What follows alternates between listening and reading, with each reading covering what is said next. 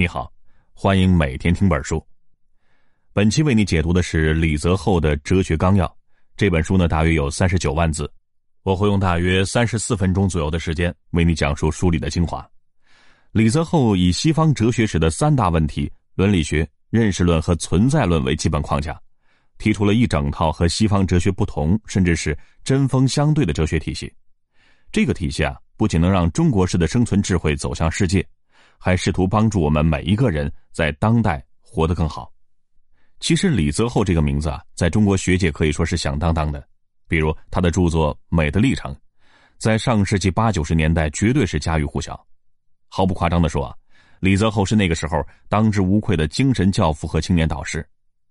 其实出生于一九三零年的李泽厚成名很早，早在上世纪五十年代，李泽厚就因为一场全国性的美学大争论而崭露头角。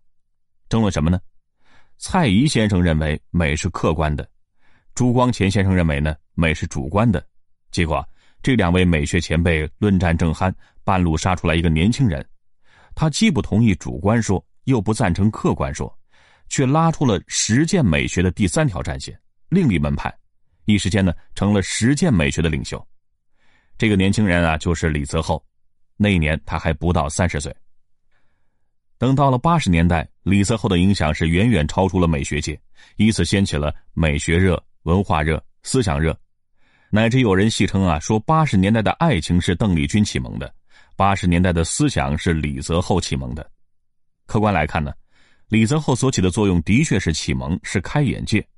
他在大家都还不会说话，而且普遍失语的时候，他一发言就是成熟的，因此呢，他对整个中国思想界的影响是很大的。而且和一般意义上的专家学者不同，李泽厚是一个领域异常开阔、个性异常鲜明的思想家。易中天曾经这么说啊：“说李泽厚甚至没有什么专业，哲学、美学、社会、心理他都涉足过，历史、政治、文学、艺术他都研究过。”在一九七九年到一九八九年这十年间，李泽厚在学术界几乎是一直处于领先地位。他总是在出版新著作、发表新见解、提出新问题、阐述新观点，甚至啊，还不断的引进和创造新名词、新概念、新提法。到了上世纪九十年代，离开中国的李泽厚呢，把他的影响力带到了全世界。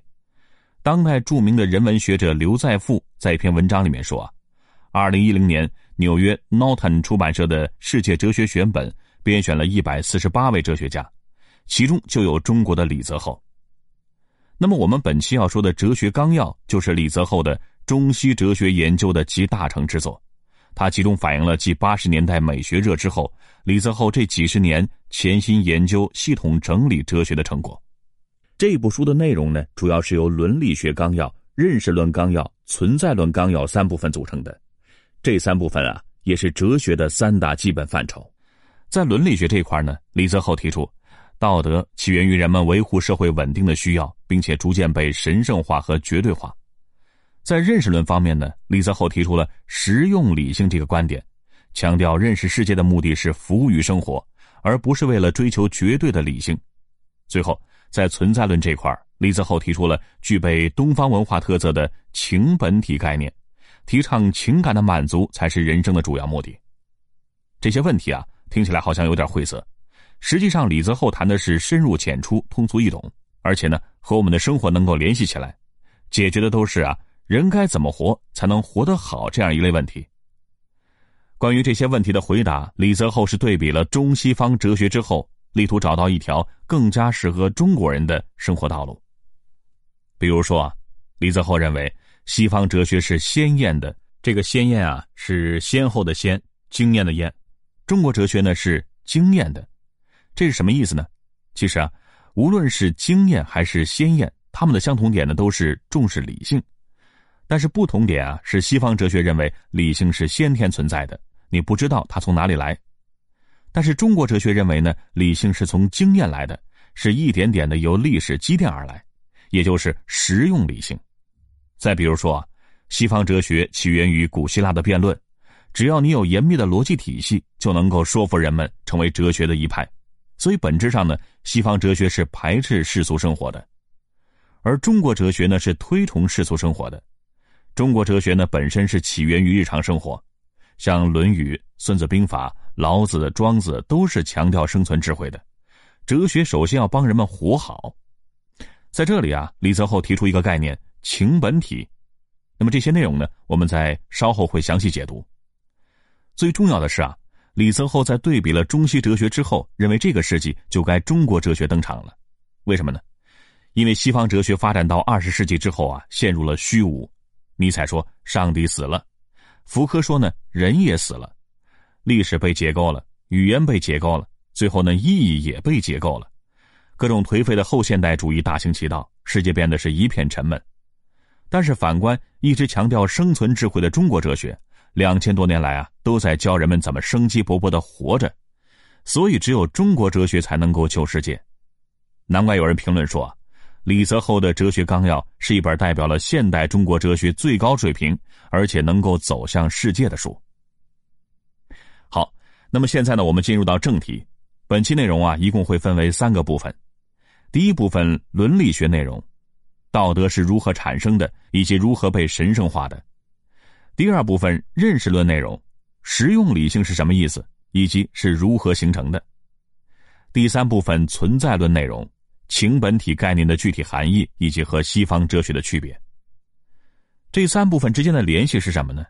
第一部分是伦理学，主要谈的是道德，我们会了解伦理道德是怎么约束人的。第二部分是认识论，在现实生活当中啊，人们往往是不遵从道德的约束。那么，我们真实遵从的又是什么呢？书里给出的答案是实用理性。第三部分是存在论，主要谈的是人们如何才能活得好。这是中国哲学的最终目的，在这里啊，李泽厚先生提出了一个非常有名的概念——情本体。好，我们先来看一看第一部分伦理学内容：道德是如何产生的，以及如何被神圣化的。道德啊，可以说是中西方伦理学研究的重要课题。那么，最核心的问题是：道德究竟是什么？道德是如何产生的？李泽厚在这本书当中开宗明义的说啊。道德是人类在具体时代环境下，为了维持人类群体的存在而制定的共同行为方式或者标准。在这个定义当中啊，有这样两点特别值得关注。首先一点是，道德的目的是为了维护人类群体，也就是社会的稳定和持续。另外一点呢是，道德产生在具体时代环境下。咱们先说维护人类群体这一点。按照李泽厚的观点呢，这是人类做出的一个选择。这个选择充分体现了人的自觉和理性，因为道德是服务于社会集体，而不是个体利益，甚至有时会损害个人利益。咱们举个例子，原始社会的道德啊会要求个人把打猎所得都上交，但是呢，这就会妨碍他积攒个人财富。但是这个人呢，因为知道这个规矩是有助于维护部落的团结稳定的，所以最终他也会选择交出自己的猎物，遵循这个道德。这个观点啊，是和西方很多伦理学家的观点相似的。那么，人的自觉性和主动性是怎么表现出来的呢？在这一点上啊，李泽厚的观点几乎和所有人都不同。他认为，道德表现为一种特殊的心理形式，是运用自由意志做出正确决定的行为。要注意啊，不是外在压力下的选择，而是自由的主动的心理过程。其他伦理学家看重道德的结果。而李泽厚更看重道德的心理过程。李泽厚啊，曾经举过一个小孩拒绝吃糖的例子，说：假设一个社会啊，认为小孩子吃陌生人的糖是不道德的，那么不管出于什么原因，只要小孩子最终拒绝了陌生人的糖，那么在其他伦理学家看来就是道德的。而李泽厚呢，却深究小孩子拒绝吃糖的背后原因，认为啊，小孩只有在调动自己的自由意志去做决定的情况下，比如说。旁边没有任何人看见他吃糖，也不会受到惩罚，并且真实经历了内心很想吃，但觉得这是不对的，最终拒绝的心理斗争的过程，这样才算是道德的。我们再来说一下什么是道德产生在一定时代环境下的。换句话说啊，道德原本不是绝对的，是产生在具体条件下的，因此呢，道德也会随着时代环境的变化而变化。比如说孝顺这件事情。人们并不是啊，从一开始就有养老敬老的道德习惯，在一些原始部落里面，甚至有杀老弃老的事情存在。只是后来呢，随着社会发展，我们逐渐提出了孝顺这一道德要求。以上我们提到的是道德的起源和本来意思。作者指出，虽然道德最开始是产生于具体环境下，但是很快被神圣化和绝对化，变成一种近乎宗教般的存在。所谓绝对化呢，就是不再去考虑这种观念产生的具体时代环境，而是把它变成一种不容分析、不容质疑，甚至不容讨论的信仰。这种变化，用作者的话来说，就是把经验变成先验。道德本来是经验的产物，但是后来啊，却被变成如同宗教信仰一般的先验观念，好像是在人出生之前，这种道德观念就存在似的。比如，在中国近两千年的封建社会当中。三纲五常、仁义礼智信等道德要求就被神圣化、绝对化，变成了一种理所当然的、放之四海而皆准的公理。那么，这种变化是怎么产生的呢？或者说，道德是如何被神圣化的呢？作者认为啊，教育在其中起了关键性作用。比如，中国古代的科举制就使得传统道德变得神圣化。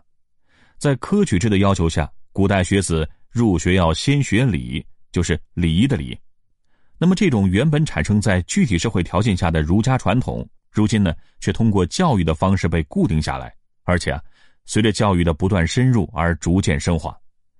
当道德以教条的形式出现在课堂上的时候，它就具备了神圣性。其实啊，我们很多人可能都有这样的经验，就是小时候啊，对写在课本上的东西是深信不疑的，认为绝对正确，而且是崇高不可冒犯的，所以啊。教育成了道德神圣化的最好途径，在经过一千多年的教育之后，来自儒家的道德观念终于成为根深蒂固的观念，而且呢被权威化、绝对化，成为信仰。道德的原本意义从此就发生了变化。作者发现了道德的变化之后，又进一步提出了社会性道德和宗教性道德两个概念，来区分两种不同的道德。社会性道德更加符合道德的本意。强调道德的社会性，是具体社会环境下的产物，而宗教性道德呢，就是那种被神圣化的道德观念。从字面意思当中啊，我们可以看到，社会性道德实际上是相对宽容的，因为它会考虑具体的社会条件，而且是服务于社会稳定这样一个基本目的。但是宗教性道德就大不一样，它已经脱离了服务于社会稳定这样一个基本前提，把道德神圣化和绝对化。道德变成一种先天的要求，似乎人生下来就应该遵循某种固定的道德观念，鼓励人都成为道德圣人，这就是对人提出了更高的或者更苛刻的要求。因此啊，李泽厚在他的另一本著作《历史本体论》里，就把社会性道德称之为低度道德，把宗教性道德称之为高度道德。好，那么以上呢是我们本期内容的第一部分，主要讨论了。道德的起源和演变，道德本来是在具体的时代环境下产生的，服务于社会稳定这样一个基本要求，但是后来成为了对整个社会的教化，道德变成神圣的和绝对的，被拔高到一种宗教信仰的地步，成为宗教性道德。这一部分啊，我们讲了道德的起源以及对社会的作用。归根到底，道德是用来约束人的，而且多少有点虚伪的意思。在生活当中啊，我们经常标榜道德。但实际上呢，还真不一定那么去做。那么在现实当中是怎样的呢？尤其对于咱们国人来说，明规则是道德，潜规则又是什么呢？所以接下来啊，我们从伦理学的讨论进入到认识论的范畴，来讲一讲第二部分内容，也就是李泽厚提出的实用理性。实用理性的观念是如何形成的？它的提出有什么重要意义？为什么说它是中国文化的潜规则呢？认识论具体讨论的是应该用一种什么样的态度来认识世界，以及如何应对这个世界这些问题。面对这些问题，李泽厚提出的正是实用理性这个方法。实用理性这个词啊，不是西方的实用主义和理性主义这两种主义的结合，它更像是中国哲学诞生的一个幽灵概念，既无迹可寻，又无处不在。具体来说啊，实用理性是这样分两部分。首先，他很少做纯粹的抽象的思辨，反而关注现实生活，事事强调实际实用，以解决问题为主要目的。这听起来呢，很像是实用主义，什么有用就用什么呗。但是啊，还真不完全是。实用理性呢，既强调实用，又强调理性，这也是我们要说的第二部分。实用理性主张以理结情的行为模式，也就是不让非理性的情欲横行的意思。这个理性啊，主要是指君子德、天道等等，它规范制约着实用性不能乱来，同时啊，也用理性来克制非理性的欲望。总体来说呢。实用理性是对人生世事采取一种既乐观进取又清醒冷静的思维态度。实用理性这个概念是李泽厚独创的说法。他认为啊，实用理性是中国人认识世界、做人处事独特的思维方式，决定了我们的文化心理。中国人就靠这个生生不息，同时和世界其他民族不一样。为了证明实用理性是中国独有的一种思维方式啊，李泽厚对中国文化传统做了一个梳理。他把实用理性和儒家、道家、墨家等学说都联系起来。首先，实用理性讲的就是儒家的礼，礼仪的礼。儒家认为世界的秩序在礼，人们都要遵守这些礼才对。这里说的礼啊，不是停留在表层化的制度层面，还融进了人们的生活实践和心理情感当中。因为儒家把礼的外在的约束解说成为人心的内在要求。把原来僵硬的强制规定提升为生活的自觉理性，把一种宗教性、神秘性的东西变成人情日常，从而呢使伦理规范真的可以实践。简单来说啊，礼是具有更切实的生活基础，更能够让百姓在生活体验当中感受到的。它符合了中国的宗法制传统，更加有利于血缘纽带的维系。这就是基于实际生活成功运用的实用理性。其次呢。实用理性还是墨家的力，力量的力。墨家学派啊，用力来解释世界，认为力是世界的决定因素，人们应该遵守。墨家强调的力的含义是，对于上层不合格的统治者，可以用力来推翻；而对于现阶段底层贫困的生活，也可以用力来改变命运。墨家提倡实践，提倡劳动，最终目的呢，是为了更好的生存。之所以墨家提出这样的学说啊，是因为墨家。是一个由手工业者等社会小生产劳动者所构成的学派，墨家学说呢是和底层百姓联系更紧密的学说，因此墨家强调利，墨家提倡实践，提倡劳动，最终目的呢是为了生存，更好的生存。墨家的立足点啊，就是对社会小生产劳动者的利益保障，甚至墨家所提倡的兼爱，坚固的兼，不爱的爱，实际上也是建立在利益互相交换和满足的基础上的。你看啊，兼爱是把道德要求、伦理规范放在和物质生活的直接联系中的一个典型代表。咱们对比一下，儒家呢用人们现实生活中的心理情感、血缘纽带去提倡道德规范，而墨家是用赤裸裸的现实利益作为践行道德规范的理由和目的。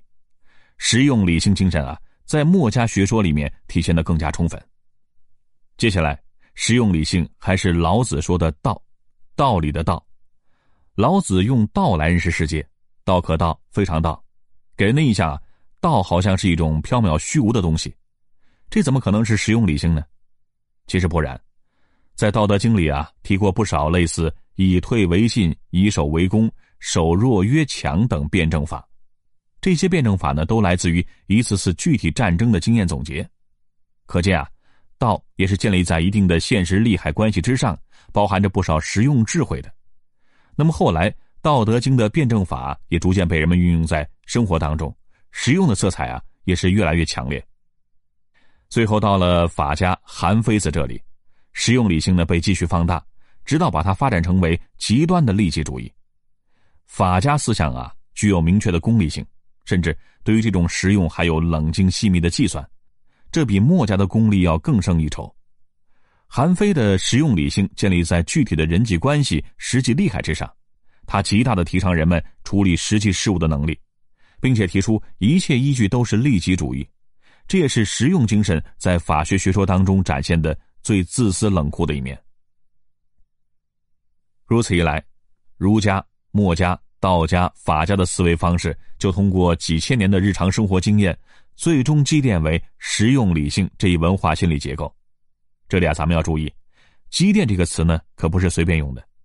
积淀说是李泽厚先生啊，在八十年代的创造，也曾经引起很大的争议。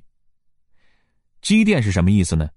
狭义的积淀是指审美感性通过集体无意识代代相传成为理性，最早是在《美的历程》这本书里提出来的；而广义的积淀呢，是指特殊的文化心理通过集体无意识代代相传的现象。所以啊，李泽厚的哲学充满了浓郁的历史维度。在这儿，我要再插一句：这个积淀说受到后来学者的猛烈攻击，他们认为啊，积淀说是受到了瑞士心理学家荣格的原型理论的影响。但是荣格的原型理论呢，根本就靠不住，时至今日也没有得到权威认可。他们还批评说呢，积淀说忽视了个体创造的影响，文化心理并不是一成不变的。所以啊，现在除了李泽厚本人，几乎没有人再去讨论积淀说了。但是有意思的是呢，积淀这个词却是广泛流传开来。好，咱们说回到实用理性。那么实用理性到底是不是中国特有的呢？咱们拿《圣经》和《论语》来做一个比较，《圣经》里说啊，不要与恶人作对，有人打你的右脸，连左脸也转过来由他打。但是孔子说啊，以直报怨，以德报德，也就是说，别人打你，你是要还手的。我们再举个例子，《圣经》舍弃了日常经验，显示要服从上帝意志的理性力量，因此呢，基督教的道德要求很多都是命令句，表现出来是我应该，我必须。但儒家思想呢，则是以生存的合理性来做衡量和决定的，实用精神十分突出。实用理性强调经验、情感和生存合理性，更多的表现就是条件句，就是如果怎么怎么样，那么怎么怎么样。这其中呢是可以变通的。那么具体是如何变通的呢？咱们再举一个孔子见男子的例子。这个男子啊是一个名声不好的贵妇，但是他把持着魏国的朝政。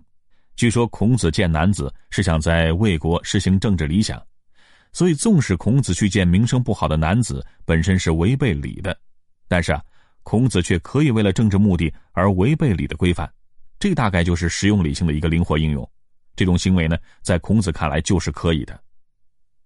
咱们再补充一点，实用理性和西方的纯粹理性有什么不同呢？这里啊，最大的区别在于实用理性既强调理性，又强调生活。而且生活要大于理性，理性是为生活服务的。但是西方的纯粹理性是怎么说的呢？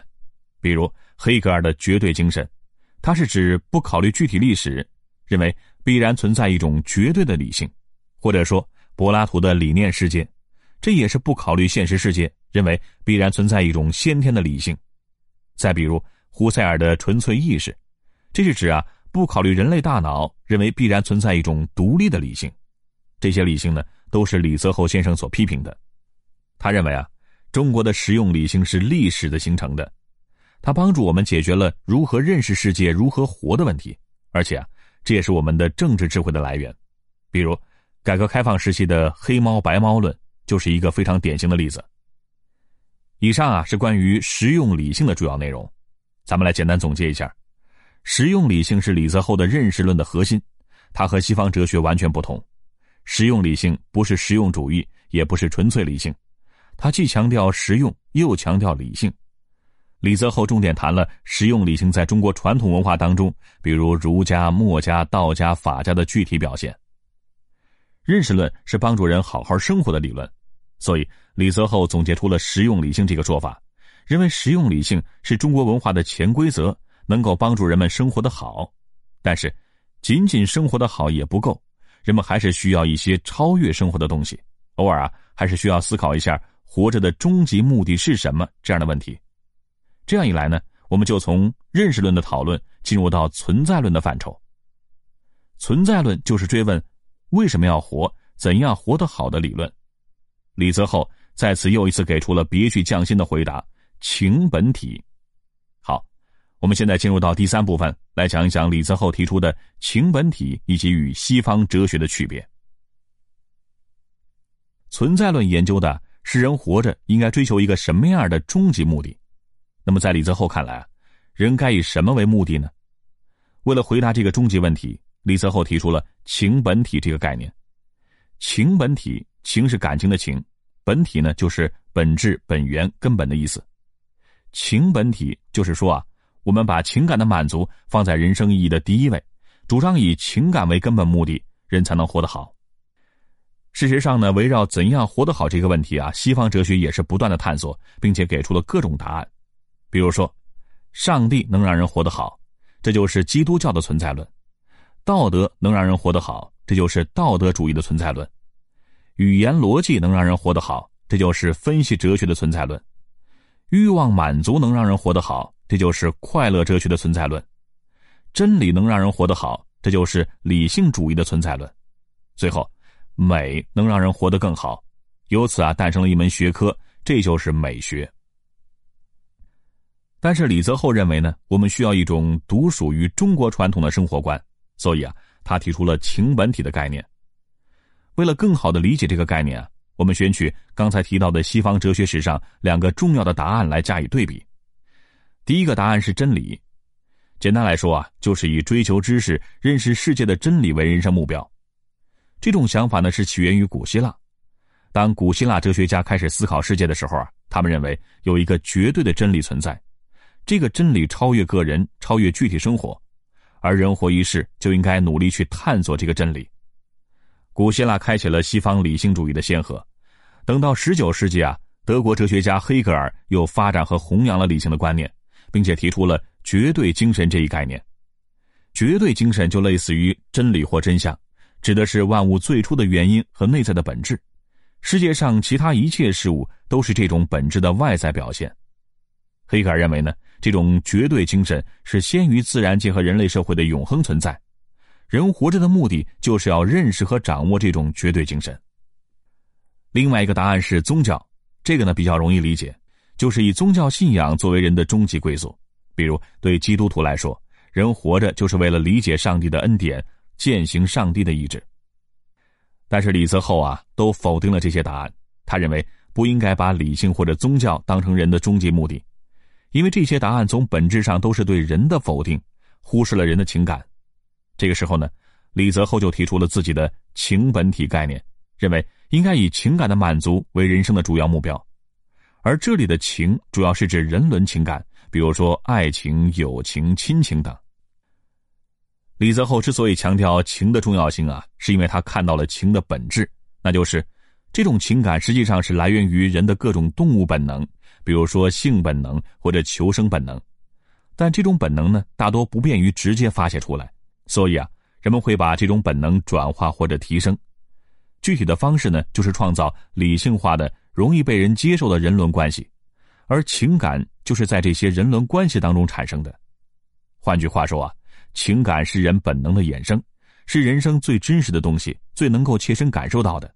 所以，当讨论到人生意义或者目的的时候，绝不能忽视情感。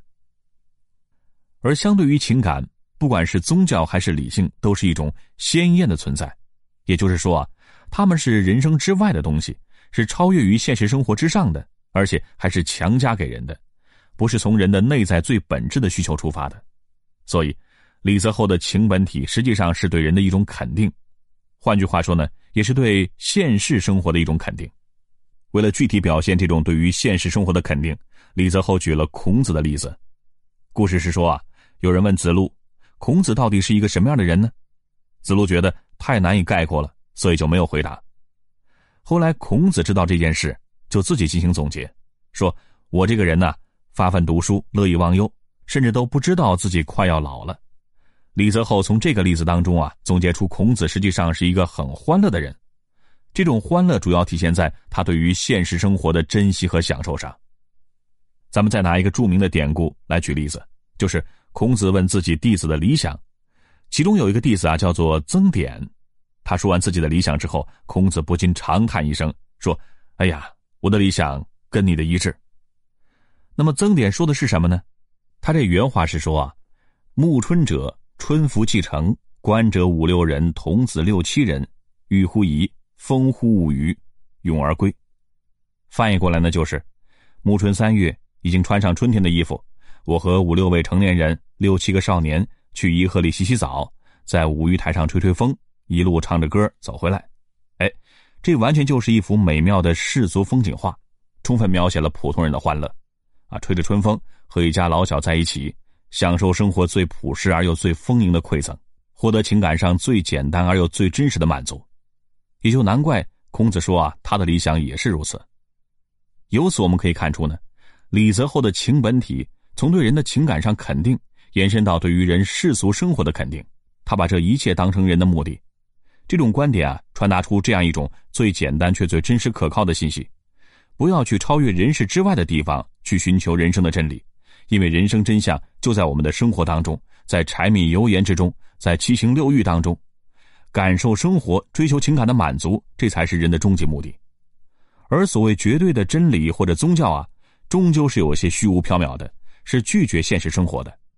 如果把这些当成人的目的，很可能终其一生追求的不过是一抹若有若无的影子。在这儿啊，我们还要补充一点：情本体是李泽厚先生的创造，也是中国哲学关于存在论的回答和交代。他提出这个概念呢，很大程度上是和西方哲学对抗的，比如。李泽厚先生对于二十世纪的现代西方哲学是不满意的，他曾经把现代哲学流派概括成动物的哲学、机械的哲学、士兵的哲学三类。我简单解释一下，动物哲学呢是指解构一切的哲学流派，把人的崇高性降格为动物来消解一切价值，强调欲望的无边界，比如说弗洛伊德的心理哲学、尼采后现代哲学等。机械的哲学是指语言分析哲学。他们醉心于研究各种技术语言逻辑工具啊，比如维特根斯坦、罗素等等，他们忽略了人的真实存在。最后，士兵的哲学倒是重视了人，但是又充满了人的悲情，这是听从命令的人，向死而生的人。这里指的是呢海德格尔等存在主义思想。这三类哲学流派啊，要么是绝对肯定理性，要么绝对否定理性，都拒绝了现实生活的关照。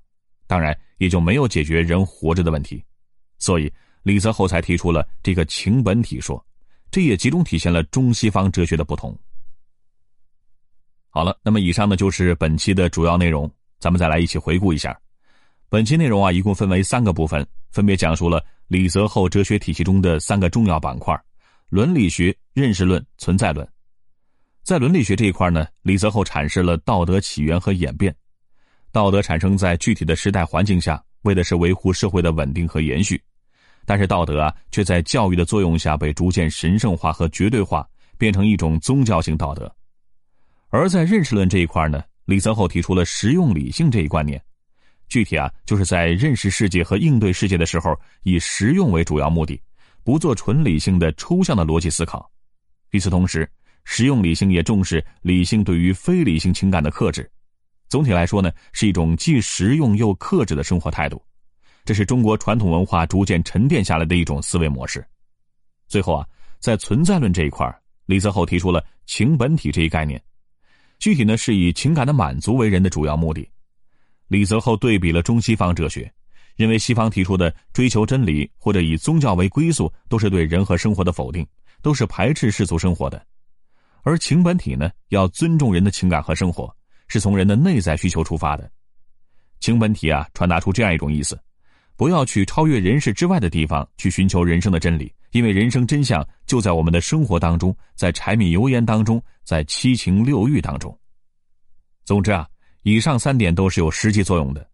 道德观能帮助个人实现一个强大的内心，能帮助社会更加平衡的发展；实用理性能帮助个人更有智慧的生存，更有助于人类优秀基因的沉淀。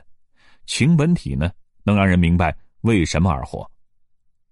好，以上就是今天的全部内容。为你准备的笔记版文字就在音频下方的文稿里。恭喜你，又听完了一本书。